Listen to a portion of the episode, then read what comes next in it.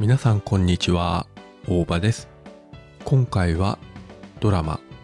鬼平犯科帳の最新作についてお話してみたいと思います。フジテレビで放映されてました鬼平犯科帳中村吉右衛門が主演のドラマシリーズ、えー、長くね続きましたけれども、えー、つい先日主演の中村吉右衛門が、えー、残念ながら他界しまして終わってしまったわけなんですけれども、まあもともとこの鬼平犯科帳、原作は池波正太郎の同名小説なんですけれども、実は、えー、過去何回もドラマ化されておりまして、最初のドラマ版で鬼平、長谷川平蔵を演じたのが先代の松本白鸚、今の松本白鸚と中村吉右衛門の父親ですね。そして二代目が丹波哲郎、三代目がよろずや金之助、そして四代目が中村吉右衛門。どうしてもね、鬼平といえば中村吉右衛門のイメージが強いんですけれども、えー、もう2年ぐらい前ですかね、新しい鬼平犯科帳を始めると発表があった時に、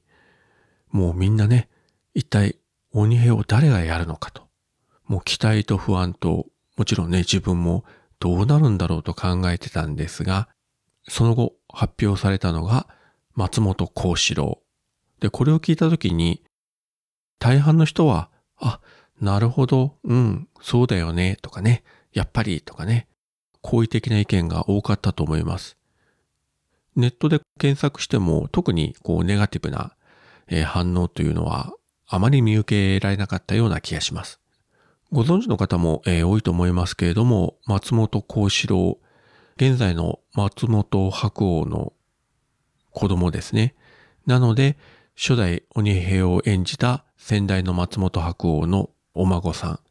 そして中村吉右衛門の老いにあたる方ですね。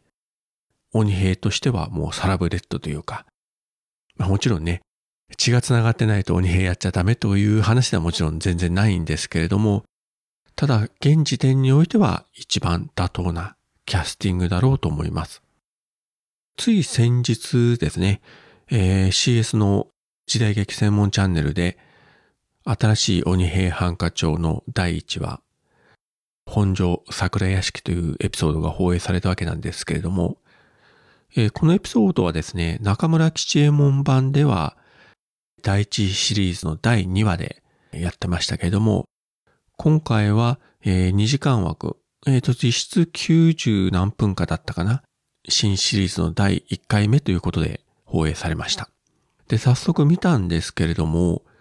えー、もちろんね、中村吉右衛門のイメージが残りつつも、松本幸四郎の鬼平も悪くはないし、もちろんね、キャスティングは全員変わってるわけなんですが、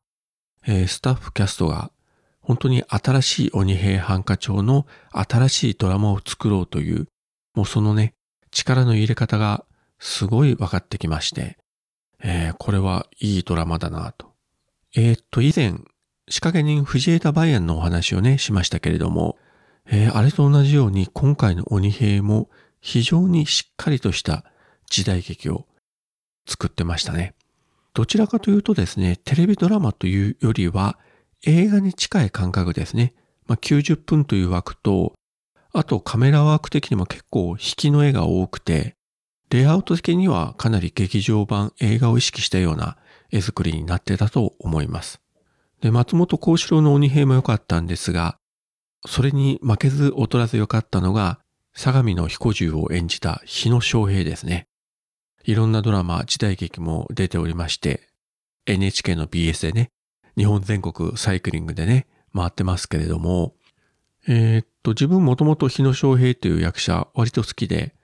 もう昔の話になりますけれども、必殺シリーズの新必殺仕置人や必殺商売人で、えー、小八というね、役で出てたんですが、ものすごくバイタリティ溢れた、基本的にあの、人は殺さない情報屋の役だったんですが、藤田誠や山崎努、えー、そういったね、ベテラン俳優を相手に一歩も引かない、非常に存在感の強い役をやってて、で、もうそれからね、何十年も経ちましたけれども、今回の新しい彦十、いい感じでしたね。いかにも若い頃はやんちゃして悪いこともやってたなという感じでね。松本幸四郎と日野翔平の絡み非常に楽しかったですね。えー、新しいキャラクター、新しいキャスティングでどんどん出てきましたけれども、まあ今後ね、回を重ねるごとに、今回のこの松本幸四郎版の鬼平犯科帳の新しい味がどんどん出てくると思いますので、楽しみにしたいと思います。えー、今回のこの鬼平犯科帳は割と変則的な形で今後展開しまして、次の、作品が5月になりますけれども、映画で決闘というね、エピソードを、上映すると。で、その後、えー、2作品テレビシリーズで、えー、放映がまた予定されているということで、まあ本当言うとね、週1のテレビシリーズで地上波で放映するのが一番いいんでしょうが、今なかなかね、時代劇を週1の体制で作るというのが、キャスト的、スタッフ的にも難しい状態になっているので、まあ単発になってしまうんですけれども、ちょっと残念なところもありますけれども、多分ね、非常に質の高い、しっかりとした時代劇のドラマというのを今後見せてくれると思いますので、松本幸四郎版の鬼平犯科帳も欠かさずに、えー、見ていこうかと思います。はい。そういったわけで今回は鬼平犯科帳新しいドラマ版についてお話しさせていただきました。それではまた。